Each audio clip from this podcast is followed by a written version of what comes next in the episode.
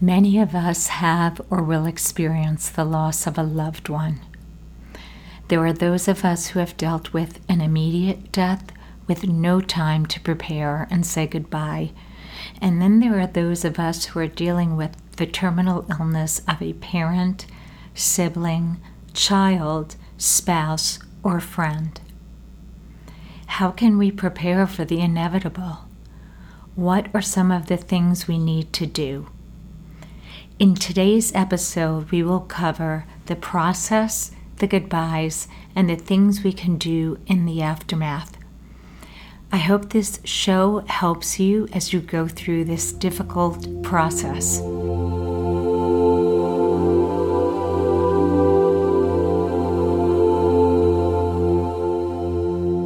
Hello, beautiful soul. Welcome to Your Story is a Legacy show. My name is Rosanna Jackalone, and I'll be your host, your life story guide, your legacy coach, your spiritual healer, and friend. This show will help you get inspired and give you resources and practical tips so you can craft and tell your unique life story for yourself, your children, and generations to come. I bet you are asking, well, how will this show make my life better? It will do that by first helping you to get to know yourself more deeply, and in the process, learn your passions and the unique gifts you bring to the world. Second, it helps you get through transitions, things like job loss, marriage, childbirth, relocation, even things like divorce. It also helps you heal by turning traumas in your life into triumphs. And finally, it helps you create a legacy to leave for yourself, your family, and future generations. If that sounds good to you, Let's begin our journey together. One of my best girlfriends just lost her dad to Alzheimer's. In her message she left, when she was sharing his death, she said they had already lost him years ago to the disease, and now they were dealing with their final goodbyes. I, myself, and my family went through the same process when our beautiful brother succumbed to AIDS. While they suffer and we suffer through the process of seeing their health diminish and have difficulty accepting that we can't or the doctors can't do anything more than they are doing, we must prepare for the inevitable end. The first thing we need to do is be sure we are attending medical appointments and get to know the key team of doctors, beginning with their MD, that will be handling all of your loved one's exams, surgeries, etc. You will usually have a team if it is a complicated illness, since each doctor is handling a specialty. Be sure you're part of these visits to help advocate for your loved one and to keep meticulous notes, which will help you with everything from next appointments, medications that they need to take, and at what times. Next, be sure to have their wishes very clearly spelled out for the end of life. It is incredibly helpful since during the very emotional time of authorizing a DNR or extended stay in ICU, where they become incapacitated, brain damaged, or any of the other ravages that could happen, we are clear when it would be the time that they would not want us to fight to sustain a quality of life they would not choose.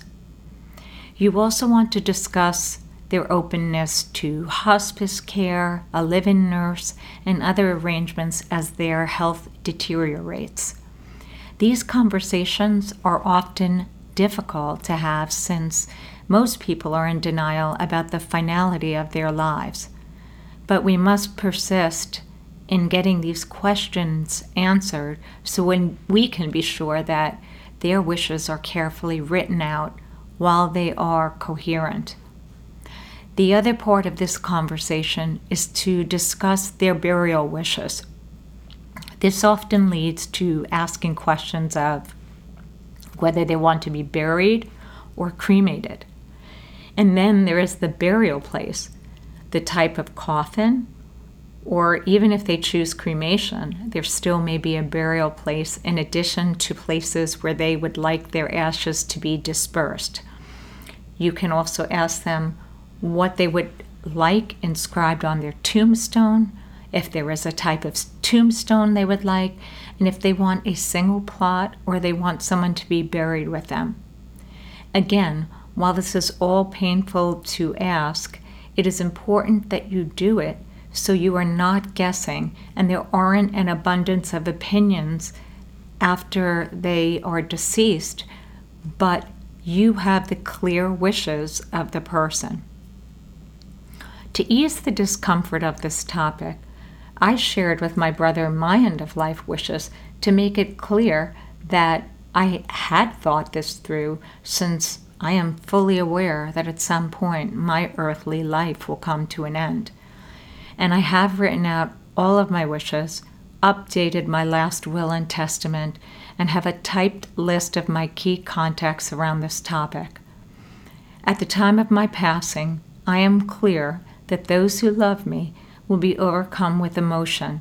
I don't want to add to the burden of their grieving.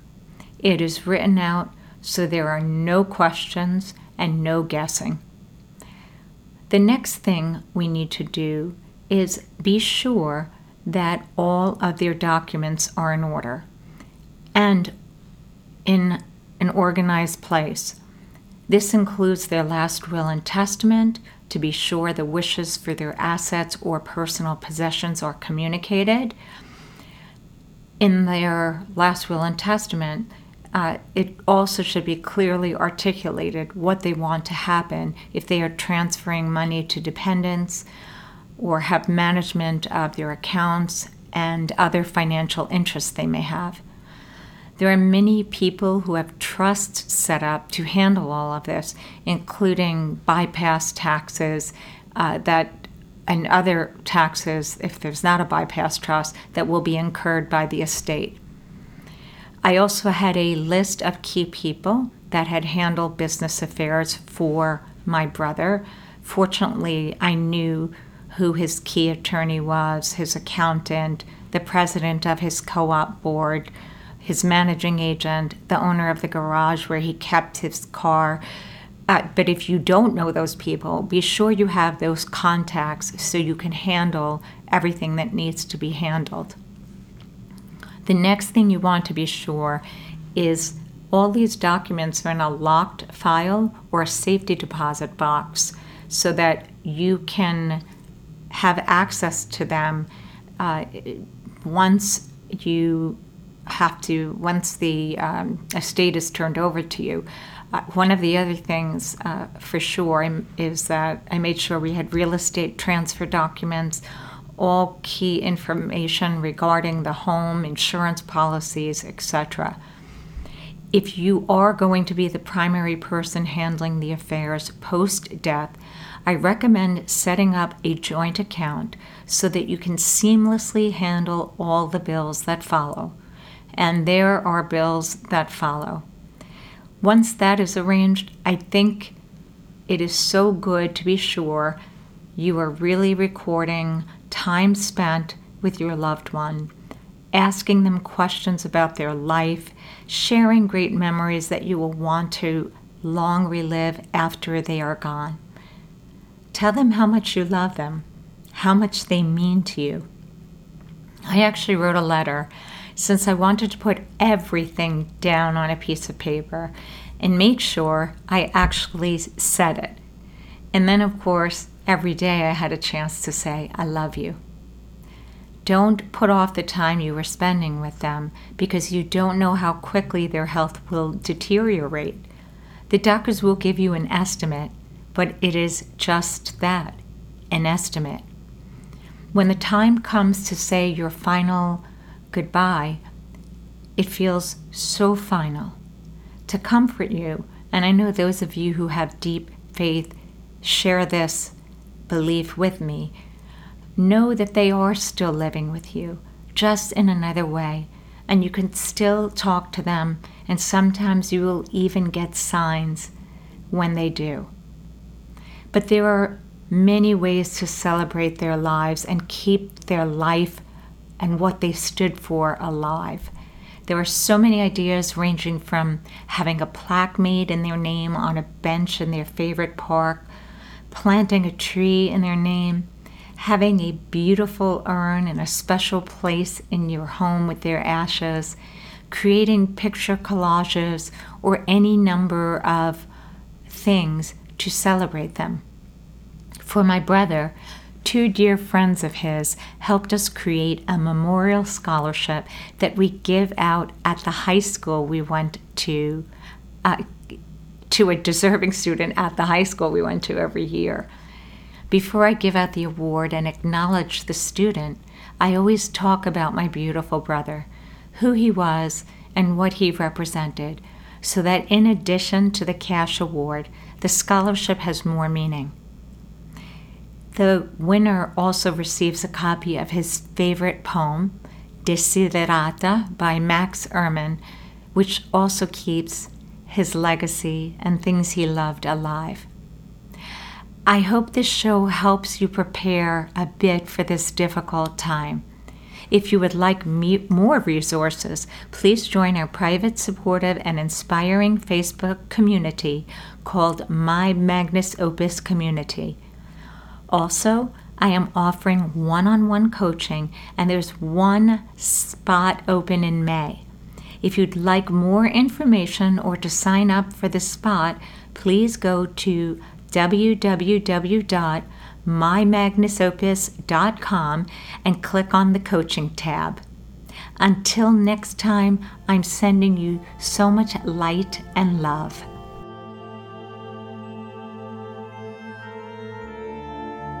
If you feel inspired by this show, I would be so grateful if you would leave a review on iTunes or subscribe to the show since I update the topics weekly. And if you feel there are others who would like this show, please take a screenshot of the show, add it to your Instagram story, and tag me at my Magnus Opus.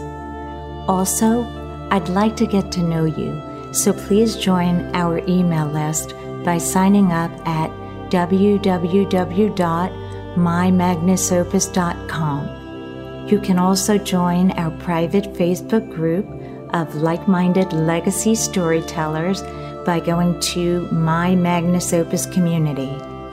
Thanks so much for tuning in. May your day be full of abundance in everything you do and keep your head up always. Until next time, I'm sending you love and light.